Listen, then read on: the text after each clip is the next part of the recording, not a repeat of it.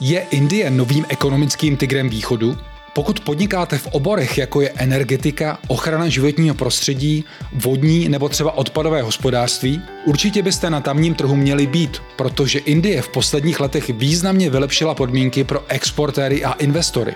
Tvrdí to nová ředitelka zahraniční kanceláře agentury Czech Trade v Bengaluru Hanna Onderková po rozhovoru, který jsme s ní natočili letos v létě. Poslechněte si, jak to aktuálně v Indii nejen z pohledu obchodních příležitostí vypadá. Paní Underková, dobrý den, děkuji, že jste přijala naše pozvání. Děkuji za pozvání. Vy kromě toho, že se specializujete na problematiku ochrany duševního vlastnictví, tak jste také ředitelka zahraniční kanceláře agentury Czech Trade v Bengaluru. V Indii se teď posledních letech velmi dobře vyvíjí ekonomická situace, mimo jiné do reformy premiéra Modího zdá se fungují. Je to vhodná situace, vhodné prostředí pro, pro exportéry v tuhle chvíli? Já bych řekla, že ano. Podle mě Indie je takový ten nový um, drak nebo tygr východu. My jsme, když vám řeknu moji osobní zkušenost, eh, když jsem přišel do Indie 15 let zpátky, to, co vlastně se dělo 15 let zpátky, a když to porovnám teď, jenom v těch oblastech průmyslových práv, jsou, když to tak řekneme po, po, po Slesku, nebe a dudy.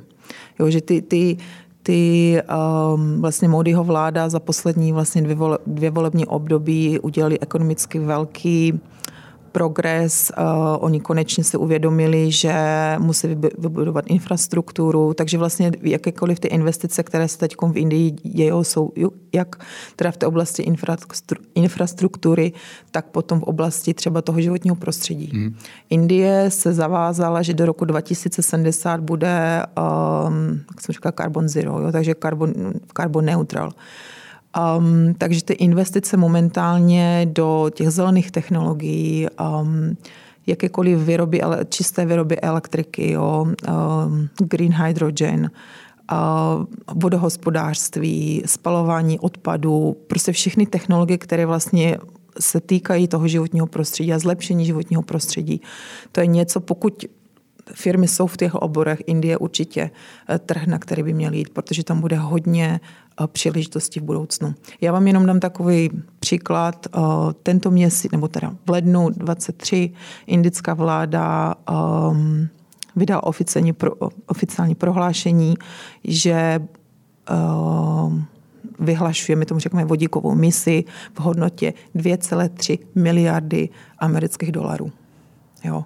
A to víceméně půjde eh, ve, ve všech sektorech, jo. protože když se podíváme Indii jako takovou, že my máme vlastně nějakou závislost na uhlí, kterou oni vlastně se musí zbavit, musí kupovat uh, třeba ropu. Takže Indie má takovou tu vizi, my tomu říkáme, v Hindi se tomu říká Atmanirbhar, to znamená eh, self-sufficient, jo, že oni prostě chcou, nech, nechtějí být závislí uh, na nakupování třeba zdrojů. Jo. Takže to je určitě jejich vize, kterou oni budou chtít jít. Takže firmy, které jsou v těchto oborech, jo, určitě budou mít hodně příležitostí na indickém trhu. To znamená, že se tam mění i podmínky pro působení zahraničních firm? No, já bych řekla, že to je ještě taky něco, kde je nějakým způsobem, um, to říkáme v angličtině space for improvement. Určitě ten uh, podnikat v Indii není jednoduché tak, jak v Evropě. Jsou tam určitě tak ještě nějaké kulturní přístup k biznesu, takže hodně firm um, s tím nějakým způsobem pořád. Jak se to projevuje třeba? Můžete uvést nějaký příklad? třeba, že já vždycky říkám, člověk se užije Indii jenom pokud nějakým způsobem umí být flexibilní ve svém přístupu. Jo. Indové, já to říkám hodně jako lidově, jsou slibotechny, takže oni, oni hodně rádi naslibujou a potom ta implementace tak nějakým způsobem vázne. Jo. Takže kdokoliv nás poslouchá a chce jít na indický trh, já bych mu řekla, uh, mějte hlavně trpělivost, trpělivost, trpělivost a ještě jednu trpělivost. Ale jakmile se to podaří, potom ta expanze na tom trhu, bych řekla, je nepředstavitelná. Problematiku tzv. duševních práv české a obecně evropské firmy významně podceňují, což by jim mohlo způsobit nemalé problémy. Poslechněte si první díl rozhovoru s Hannou Onderkovou, která je specialistka na tuto oblast a mimo jiné se zabývala patentovou ochranou v Evropském obchodním a technologickém centru v oblasti Nového Dilí v Indii. Dozvíte se například, jaké formy ochrany duševního vlastnictví existují nebo kdy je vhodné některou z nich zvolit a proč. Pokud jde o ty podmínky, říkala jste, že tam je z vašeho pohledu poměrně velký prostor pro zlepšení. Co třeba, na co třeba tam mohou narazit eh, české firmy a co by je mohlo překvapit z tohoto pohledu? No, mohli bych zase, záleží na sektoru. Um, můžu vám dát hodně příkladů, ale obecně my totiž vnímáme Indii jako eh, samostatnou zemi. Indie je ve skutečnosti federace, jo? takže máme 27 eh, států a 9 unijních teritorií. Takže některé státy zase záleží, jaký máte produkt. Když máme, dáme příklad pivo. Jo. Protože ty, eh, řekněme, licence na alkohol jsou um, pod státní vládou, že jo, ne, ne, ne pod tou centrální vládou. Tím pádem, pokud chcete určité produkty importovat do Indie, tak musíte mít povolení do každého státu zvlášť. To je třeba něco, co lidi hodně překvapuje. Další věc by bylo, um, jak se ti exportéři dívají. Obecně já bych doporučila je se na Indii dívat uh, v tom dlouhodobém charakteru, jo? protože ty daně na import jsou docela vysoké, takže vlastně jakmile vy přivezete produkt do Indie, tak nějakým způsobem se hodně prodraží vlastně díky tomu clu. Hmm. Takže možná nejlepší vždycky nějakým způsobem začít, no a potom uvažovat, že si tam postaví nějakou um, řekneme, továrnu, hmm. kde to buď budete jako vyrábět, anebo kde to vlastně můžete jenom nějakým způsobem montovat. Jo. Indie taky má různé programy, my tomu říkáme Make in India, kde vlastně Modiho vláda se snaží svým způsobem přinutit zahraniční um, firmy, aby v Indii vyráběli. Hmm. Oni potřebují samozřejmě, máme teď, že jo, jsme teď nejlidnadější země na světě, 1,4 miliardy lidí, tak těm lidem musíme dát práci. Takže pokud to všechno přivezem, tak nikomu práci nedáte. Takže vlastně oni svým způsobem se strategicky ten trh chrání tím, že se nutí ty západní země nebo jakékoliv importéry si vlastně tam tu uh, továrnu postavit a vlastně dát práci uh, lidem. Jak se z vašeho pohledu za těch uplynulých několik let českým firmám daří výjít vstříc tedy těmhle těm de facto požadavkům? A jak se jim tam daří obecně? Firmy, které, se kterými já jsem pracovala v Indii, um, když dáme třeba příklad Škodov. Já jsem teda nepracovala obecně se Škodovkou, ale když se vezme jednu z neznámějších českých firm Škodovka, tak tím se tam daří velice. Myslím, že Škodovka je velmi etablovaná na indickém trhu, ale když třeba mimo Škodovku, třeba Precioza, sklo, Jo, tě jsou taky velmi populární. Já bych řekla, že tam hodně českých firm. Momentálně vidíme velký požadavek na různé technologie, takže si myslím, že firmy, které měly tu trpělivost, a i přes COVID, který byl v Indii poslední dva, že my jsme měli dva roky a COVID byl mm, vlastně hodně těžké období pro Indii jako takovou. Takže ty firmy, které teď přežily ten COVID, jo, si myslím, že se, tam, že se jim tam bude do budoucna velmi dařit i s těma překážkama, které tam jsou. Firmy, které se zmiňovala, Škodovka, samozřejmě veliká firma, ale i Preciosa, poměrně velká firma.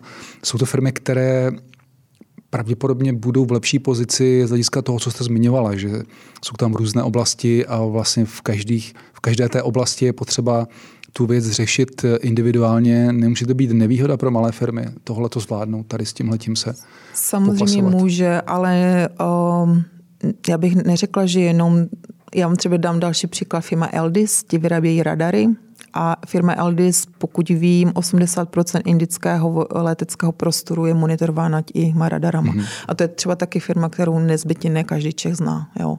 Takže je to zase o strategii, je to, jakým způsobem do toho trhu um, jdete, jde to o... Samozřejmě COVID byl takový nešťastný období, bych řekla, pro všechny.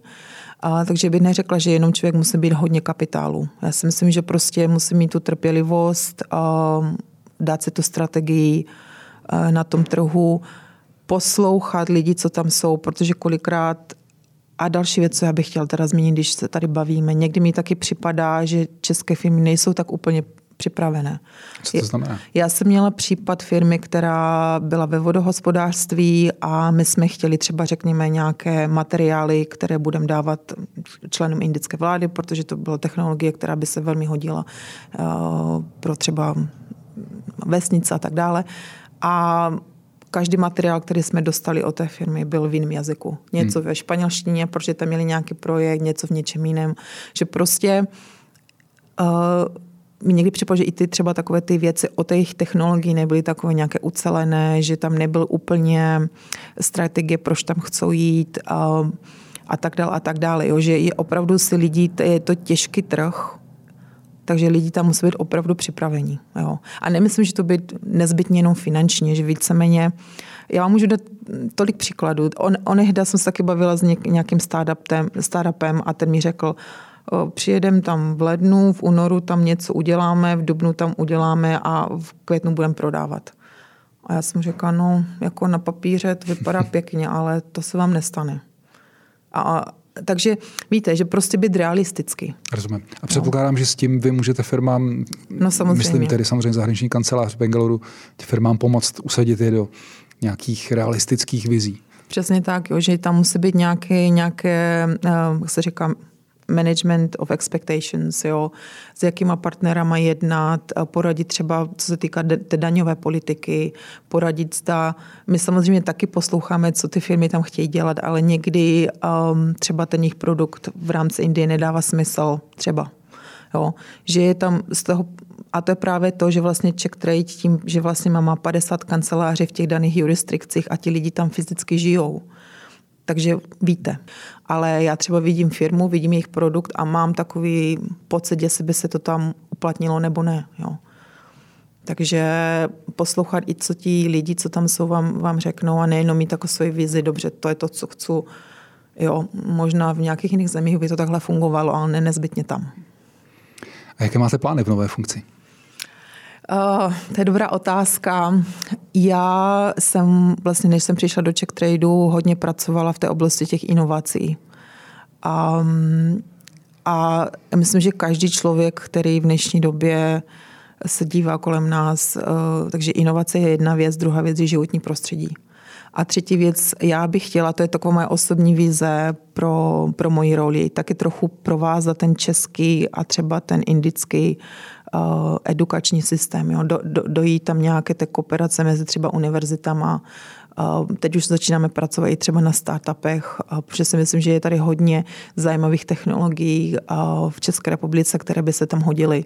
Takže nejenom takové to, ty klasické obory, jako třeba strojírenství, um, ale i prostě takové ty nové níž vzdělávání, takže víc tak tak možná trochu tohle směrovat. Tak já vlastně tam budu ve vlastně funkci, protože Czech Trade má Bangalore, Bangaluru uh, inkubátor, takže vlastně kromě samozřejmě mojí kanceláře v Czech Tradeu, tam budu ten inkubátor i vést, tak samozřejmě pomáhat tím firmám na ten, na ten trh vstoupit. Takže to je moje, to je moje osobní vize. No.